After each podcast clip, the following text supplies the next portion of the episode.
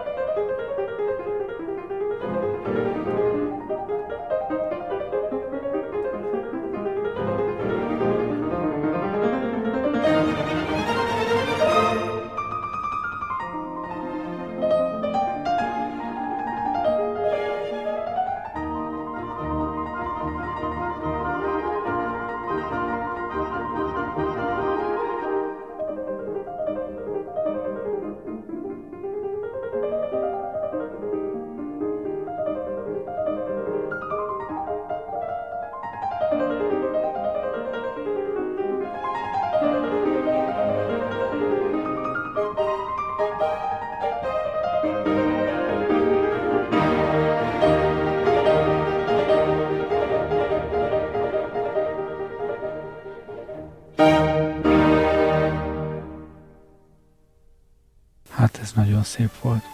Most jöjjön egy tétel a 38-as Prágai szimfóniából.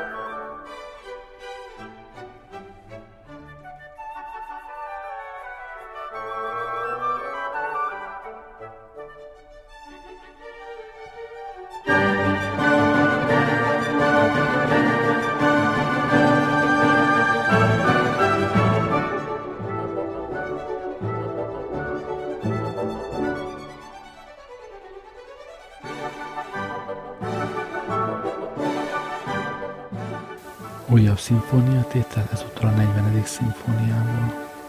Érdemes megfigyelni mindjárt a legelejétől, hogy a mélyvonósok hogyan keltik a feszültséget, miközben a hegedű szólam próbálja a dallamot vinni.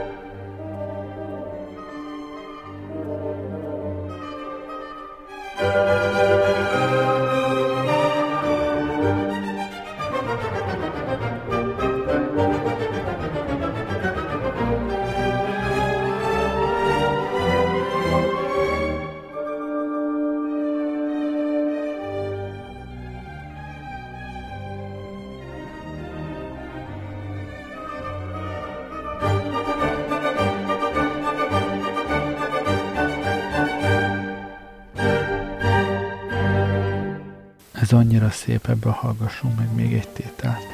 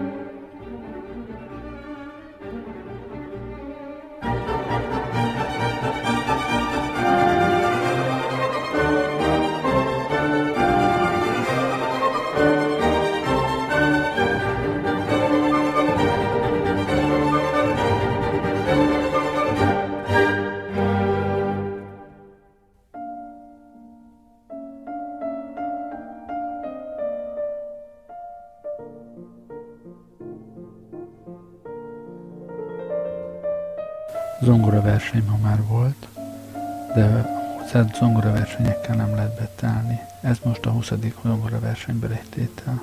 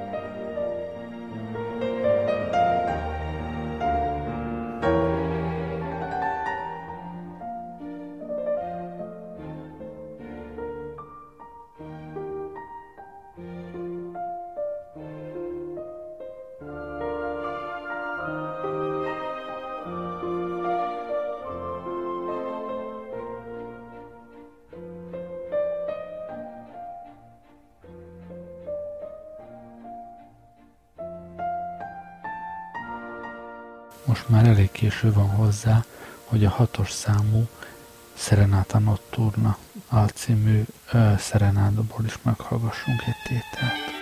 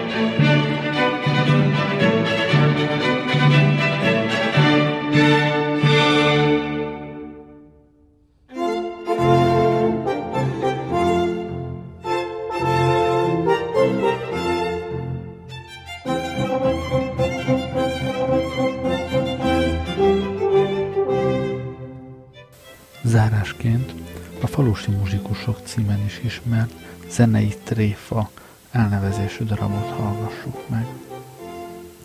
Jövő héten még mindig Mozartról lesz szó. Köszönöm, hogy velem voltatok ma este. Gerlei Rádió. Thank you.